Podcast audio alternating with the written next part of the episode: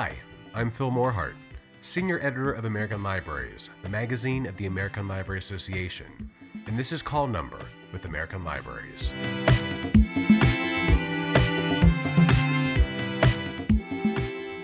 As a member of the American Library Association, you're committed to providing the best reading for the largest number at the least cost. Geico thinks that last part should apply to you too. That's why when you go to geico.com slash DISC slash ALA, call 1-800-368-2734, or contact your local Geico agent for a fast, no-obligation quote, you could save even more with a special discount when you mention you're a member of the American Library Association. And be sure to ask how Geico could help you with homeowners and renters insurance, plus coverage for your motorcycle, boat, RV, and more. With Geico, it's easy to bundle your policies to make it easy for you and to help you save even more money. So don't wait. Go to geico.com slash DISC slash ALA, call 1-800-368-2734, or contact your local Geico agent for a fast, no-obligation quote now.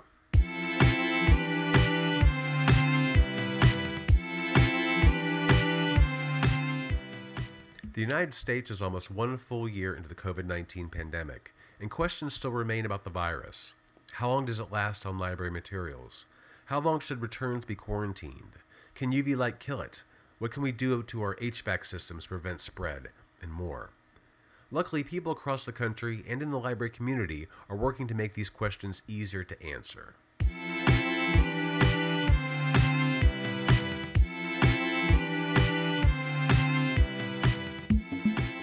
Today, on Call Number with American Libraries, we look at those efforts.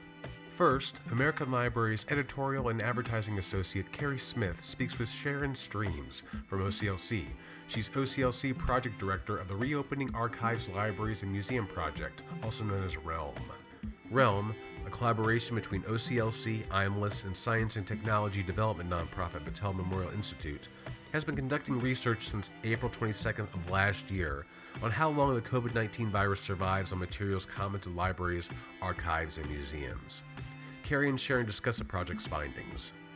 Next, I speak with Stephen Torito, head of library operations at Vernon Area Public Library in Lincolnshire, Illinois, about how the library installed UV lights in its air handling units, along with enhanced HVAC filtration solutions to kill airborne pathogens, including COVID 19.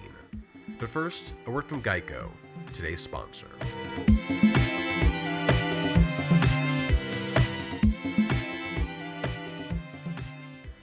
As a member of the American Library Association, you're committed to providing the best reading for the largest number at the least cost. Geico thinks that last part should apply to you too. That's why when you go to geico.com slash DISC slash ALA, call 1-800-368-2734, or contact your local Geico agent for a fast, no-obligation quote, you could save even more with a special discount when you mention you're a member of the American Library Association. And be sure to ask how Geico could help you with homeowners and renters insurance, plus coverage for your motorcycle, boat, RV, and more. With Geico, it's easy to bundle your policies to make it easy for you and to help you save even more money. So don't wait.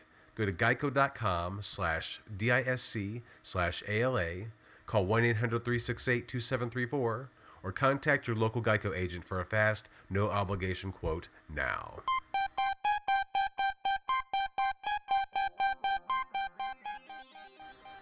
Since May of 2020, the Reopening Archives, Libraries, and Museums Project, also known as REALM, has been studying surface transmission risks on common library and museum materials. The project, which will continue until September of this year, includes three phases. The first phase ran from May to August of last year and involved research on high priority materials and workflows. The second phase ran from June to October, with researchers studying materials and workflows not addressed in the first phase. And the third phase, which began in October and runs through September of this year, includes monitoring and reviewing emerging research. American Library's advertising and editorial associate Carrie Smith spoke with Sharon Streams, Realm Project Manager at OCLC, back in November about the project, its findings, and more. So could you give me a little bit of background on the Realm project, um, what the purpose of it was, and how it started? Yeah, it started with a webinar that IMLS hosted back in February or I think it was March, mid March, um, where they invited um, guest presenters from the CDC to talk about um, COVID 19 and, and transmission um, for libraries and museums. And at that time, you know, there was very very preliminary information and so they were going they gave a general guideline that um, the that uh, the virus was thought to spread um, through you know touching surfaces doorknobs that that, that would be one of the main ways that, that the virus could spread and that there was sort of a blanket um, guideline of um, a 72 hour uh, you know time to allow the virus to dissipate. And i think that the library um, Eh, eh, as people in attendance in the webinar sort of had a lot of follow-up questions that were very detailed to the institutional settings and workflows of libraries that the CDC of course couldn't answer just because they're not you know don't work in libraries. And so they really just opened up a need to have much more specific information about the types of materials and the types of operations that are are done in, in libraries and then archives and museums as well. So um, that sparked uh, this project um, that um, that we needed some research and some information that was um, spe- specifically uh, looking at um, libraries, archives, and museums, and that led to this partnership with Battelle, which is a, a, a science research institute that had already you know decades under its belt of, of conducting studies of infectious diseases and viruses. Um, and then with OCLC, uh, IMLS knew that of us as being, um, you know, we've we've run many grant national grant funded projects. We've worked with IMLS a lot over the years, and we have that kind of you know built-in reach to the library community and the capacity to do conduct research projects and communicate them. Um, so that's what we we um, put together that proposal and, and kind of got underway um, in uh, May, you know, May is when we we started um, the laboratory testing and have been um, you know working with representatives from libraries archives museums and the and scientists and associations that serve the field to uh, help us prioritize the what the research should should be researching um, and then to um, understand how that will impact those uh, institutions. Since this started back in May, when the original um, idea of how it spread was, you know, through touch and droplets, and that has that understanding has definitely evolved. Um, how would you say um, that libraries should adapt, like as more information comes out, and what are the, some of the places that they should be looking for emerging information? Um, yeah, so one one of the key things that we do, you know, it gets a little bit uh, less in the spotlight from the the original laboratory research is we've um, conducted two literature reviews. Um, one looked at research that had been published specifically about SARS-CoV-2 um, through mid-May, and we published that um, literature review the very first week of June. Um, and then we just published a second literature review that picked up from mid-May and looked at the um, much larger body of research that had come out um, through this summer. Um, we published that this month, and that's really to track. You know, there's sort of there's news stories that come out that kind of grab you know grab grab onto some sort of one thing, and and that becomes the the um, idea of the moment, but a more of a systematic review of what actually is is coming through the research has been an important piece, um, and it has allowed us to see um, what is what is known and what is unknown about the virus. Um, so, one of the things has been to both um, you know communicate that's been important for libraries staff and to understand is that and to recognize is that they're making decisions with incomplete information and information that's changing over the time. So even today, it's still not known um, how much or how little virus it takes to make someone sick. So we might know that there's, you know, there can be lots of virus particles sitting around on surfaces or floating through the air, but we don't know how much we need to inhale, you know, get into our bloodstream in, in order to get infected. Um, and we also don't know how much people are shedding who are infected, either shedding through talking, breathing, um, or, you know, um, getting it on their hands and then touching surfaces, how much are they leaving behind? Um, and then finally, we it's it's still not known um, whether contact-based transmission is uh, a factor in in in cases of of COVID. Um, it hasn't been ruled out. It hasn't been ruled in. It's it's notoriously hard to track, and so I think that's one thing is for library staff is to know that they're um, you know you're making decisions is, is with with the information that's that's there but knowing that it really is um, still um, missing big chunks of information. So that becomes you know some level of um, you know risk doing some um, risk assessment um, and some sort of balance against you know pragmatic decisions of resources and abilities. So you know some some um, library systems be able to just the way that they have they might have the means to be able to quarantine for the you know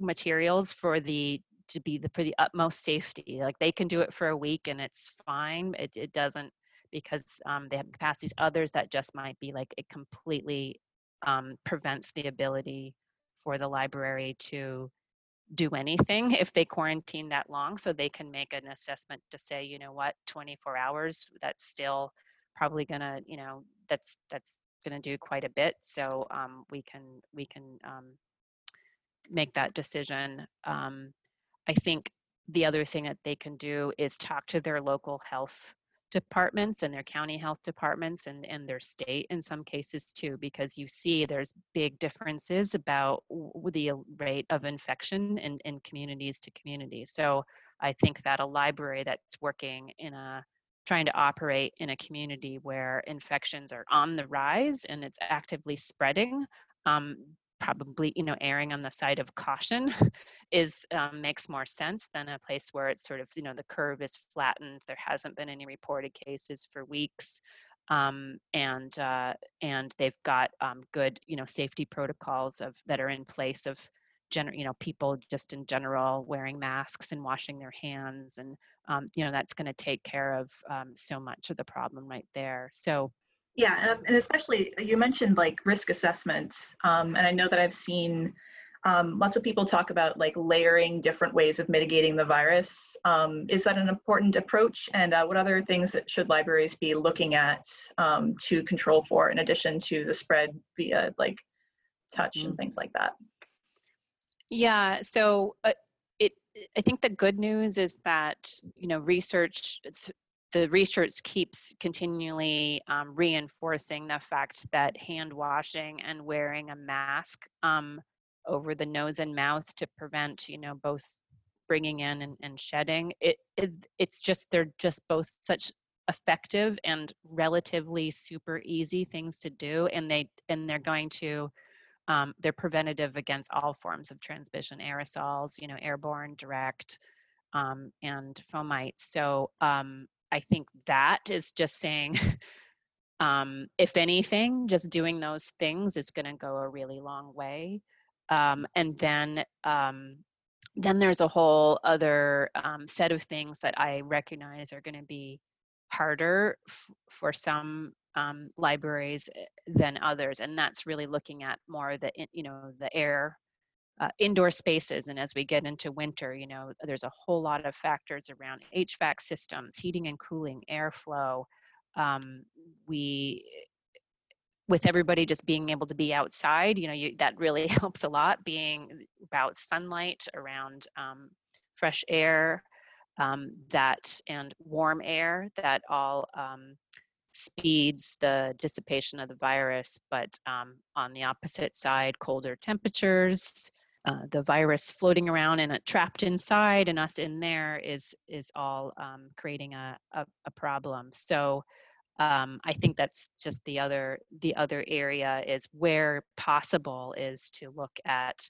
um, maximizing your the air quality and the airflow in your libraries. Is there anything else that uh, you're keeping an eye on right now in terms of like what we don't know yet?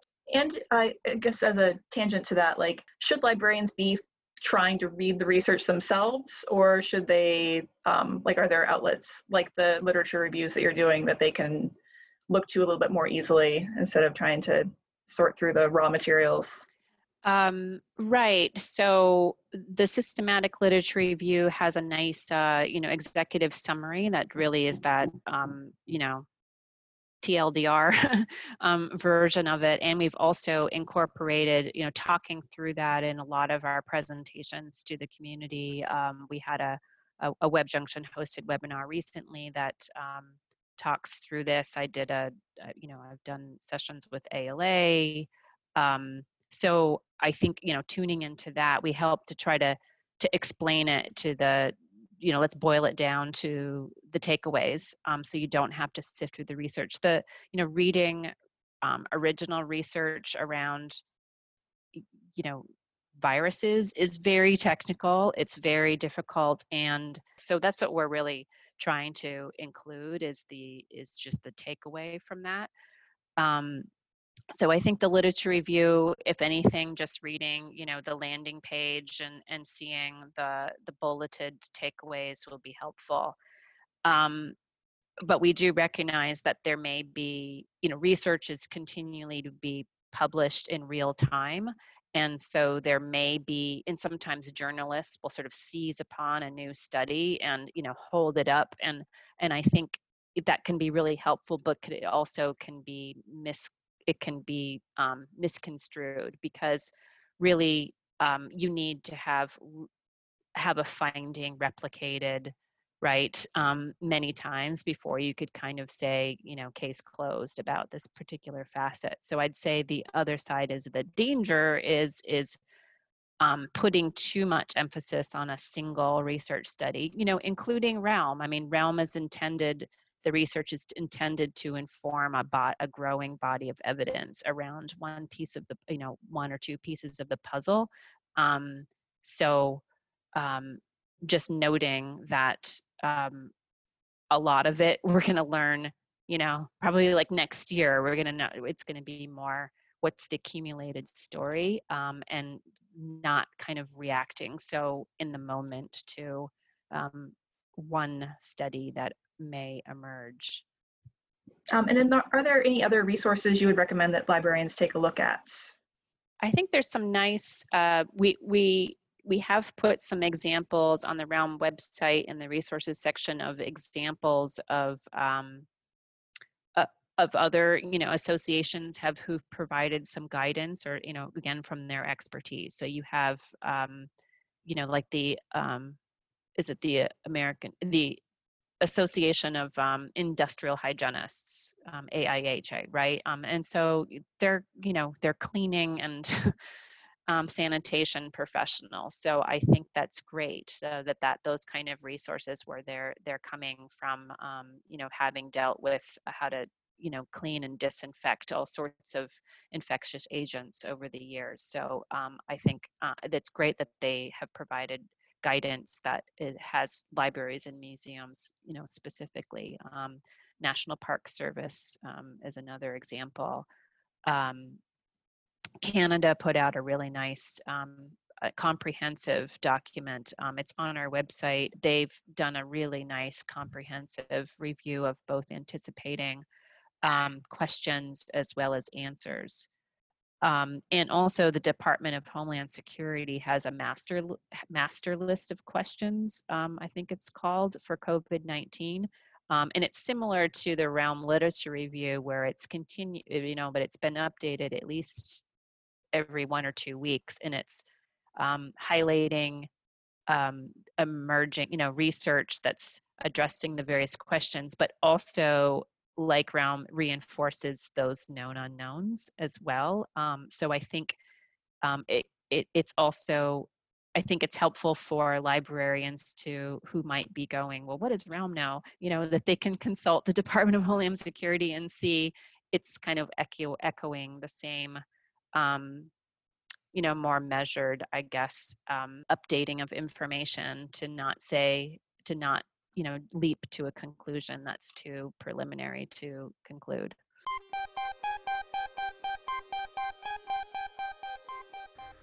As a member of the American Library Association, you're committed to providing the best reading for the largest number at the least cost. Geico thinks that last part should apply to you too. That's why when you go to geico.com slash DISC slash ALA, call 1-800-368-2734, or contact your local Geico agent for a fast, no-obligation quote, you could save even more with a special discount when you mention you're a member of the American Library Association. And be sure to ask how Geico could help you with homeowners and renters insurance, plus coverage for your motorcycle, boat, RV, and more. With Geico, it's easy to bundle your policies to make it easy for you and to help you save even more money. So don't wait. Go to geico.com slash DISC slash ALA, call 1-800-368-2734, or contact your local Geico agent for a fast, no-obligation quote now.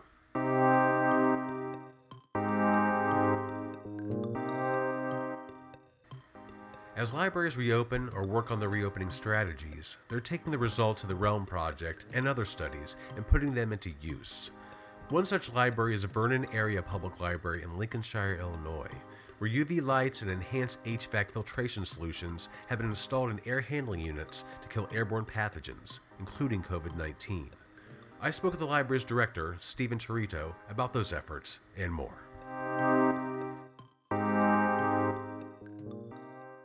your library, um, you've installed some UV lighting in two of the uh, library's air handling units, along with some HVAC filtration systems, um, is to kill some airborne contaminants, including COVID 19.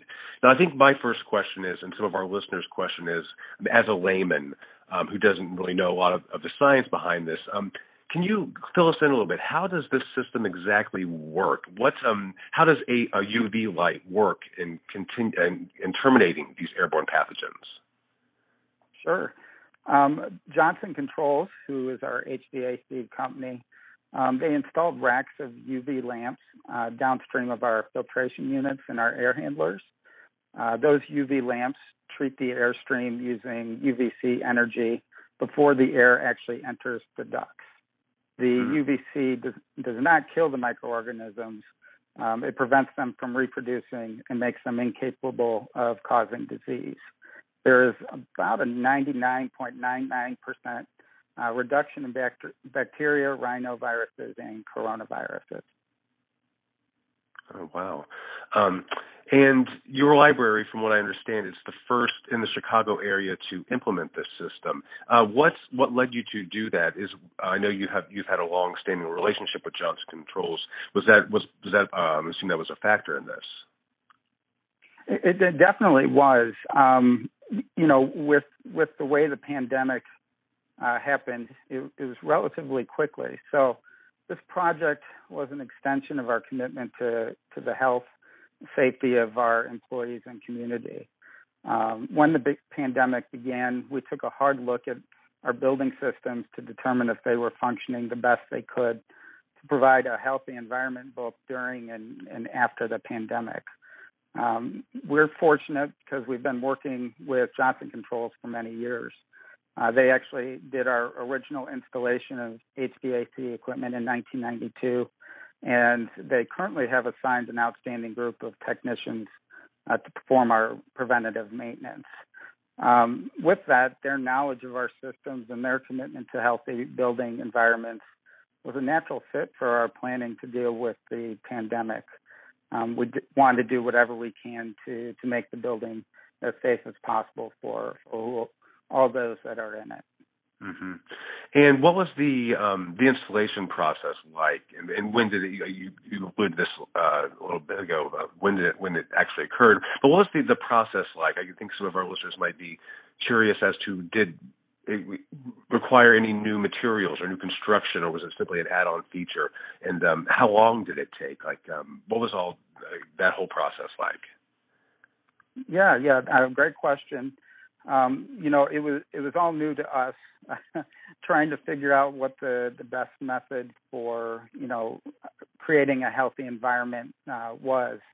Um, so we actually made several changes before we installed the UV equipment. Um, first, we installed MERV 13 filters. Um, that's one of the, the best ratings uh, for a business environment. Um, we increased the amount of outside air brought into the building by approximately 50%. And then we increased the humidity levels in the building to over 40% year round. Those were kind of just small changes as we ramped up to, to put in the UV equipment. Uh, installation of the UV equipment, uh, unfortunately, is not a one size fits all system. Mm-hmm. It is built to meet your needs. However, with our project, there was no new construction in terms of adding ducts or changing the physical building. There was design work for the system and installation of the racks in the existing air handlers. Uh, the design work took several weeks, um, and like any other project, there was a lead time on the parts. Um, however, the installation only took a couple of weeks and was done during our normal working hours. So I would say from beginning to end, with the lead on the the parts it was probably about eight weeks uh, for installation. Oh, it's not too bad, actually, all things considered. And definitely. Um, yeah. Um, now the, the, the air in the library. I'm, I'm assuming that's uh, prior to to the installation of of, of the lights and, and, the new filtration systems. Um, I'm sure it was tested before and after uh, Johnson Controls did their work. What um what's the res- what have the results been so far uh, in in your facility? Great question. Um, when we started this project, or when we before we we got you know going with the project, um, there really wasn't any testing done specific to COVID. It just wasn't readily available when we began the project. However, we started using a basic air quality meter at the beginning of 2020. Um, the meter we use tracks temperature, humidity, CO2, VOCs, and particulate matter such as microorganisms. Uh, it then cal- calculates an overall score based on that data, with 100 being the best score. Prior to closing for the pandemic, we were averaging somewhere between 90 to 94 percent air quality. Um, after we made the changes, both with filtration, outside air, and the UV um, equipment, we're ranging between 99 to 100% air quality. So that's a pretty significant improvement from when we started. Oh, absolutely. Um, and that's great to hear, actually. And um, I think something else that our listeners are probably curious about now is, is the funding um, for projects such a large project such as this. Now, from what I understand, this was um, uh, funded by partially by the CARES Act, right? It was. Um, the our budget year is uh, July 1 through June 30. So when the pandemic hit, we were kind of in the middle of our budget season, so to speak. Um, it gave us an opportunity to start planning for changes in our 2021 fiscal year budget. So we actually did budget to install some UV equipment in the air handler that services our public area. And then we budgeted to use smaller air purifiers in our office spaces. However, um, funding from CARES Act became available after the start of our fiscal year, so we were actually able to do a bigger project that included both our air handlers, uh, the one for the public and, and for the office areas. Hmm. And um, the this project, it's um, it's a part of your, from what I understand, part of your library's overall reopening strategy. Uh, when exactly is the Vernon area uh, scheduled to reopen? Uh, good question. So we are the the the facilities are not open. All of our services really are are continuing um, as is. Mm-hmm. Um, we do not have a scheduled date to reopen the building. Um, we're actually starting a construction project next week to add a drive up window to our building. Uh, the intention of that addition is to give the uh, public a safe and convenient way to get their materials without actually having to come into the building. Um, the project is scheduled to be completed uh, by May. Uh, during that time, we'll continue curbside services, obviously. Mm-hmm. Um, another factor that we're you know, considering before we decide to open the, the doors um, we're continuing to monitor health experts' recommendations for public safety. Uh, we would like to see COVID vaccinations to be readily available to staff and public before we open our doors. Mm-hmm, of course. And um, you mentioned the uh, the drive up windows that you're having installed. Um, what what other measures um, are you implementing in response to the pandemic? Yeah, we uh, increased in the actual building. We increased our cleaning routines. Um, we're limiting where staff could could go in the building, trying to to keep them in localized areas so we don't have to uh, to clean the entire building, just just where the staff were. Um, we set up social distancing by adding protective shields to desks, spacing out workstations, uh, and using UV sanitizing Roomba-like vacuums in office areas. Um, we set up a quarantine area for library materials and use commercial UV equipment on those materials at the end of their uh, seven-day quarantine. In terms of staffing, uh, we limit the number of staff in the building at any one time and try to work in cohorts as much as possible. Staff are required to take a health assessment before they enter the building and then use PPE once they once in the building. Also, staff are working from home, selecting materials, planning and giving programs, answering phone calls, and providing reference services. We're, we're really focused on trying to provide all the services that we can, um, even though the, the physical building isn't isn't open. Mm-hmm. Yeah, it's something that you and, and you know thousands of libraries across the country we're all adapting to this new new new uh, new reality we're in now. Um, so we're all taking very similar measures. Um, for some of our listeners, I'm sure that they're um, after hearing um, your story, they might be interested in, in, installing a similar system themselves, a UV light filtration system. Uh, do you have any advice for them, like where where should they start? Yeah, you know, again, just taking a, a close look at your building systems to see how they're functioning. Um, for us, I, and my recommendation, I would I would first make some of those quote easy changes, such as increasing the amount of outside air um, and adding MERV 13 fil- filters if your system can handle it. Um, to go a step further, I would also contact an HVAC company such as Johnson Controls that has experience with installing UV equipment. Mm-hmm. Um, spend time going over your goals with them. Come up with a plan together to improve, you know, your indoor air quality. Um, the other thing is there are funding opportunities out there. We're very fortunate to have a uh, Lake County board member that was um, able to to help us secure CARES Act funding. Uh, so I would contact your village, county, or state representatives to see what is available.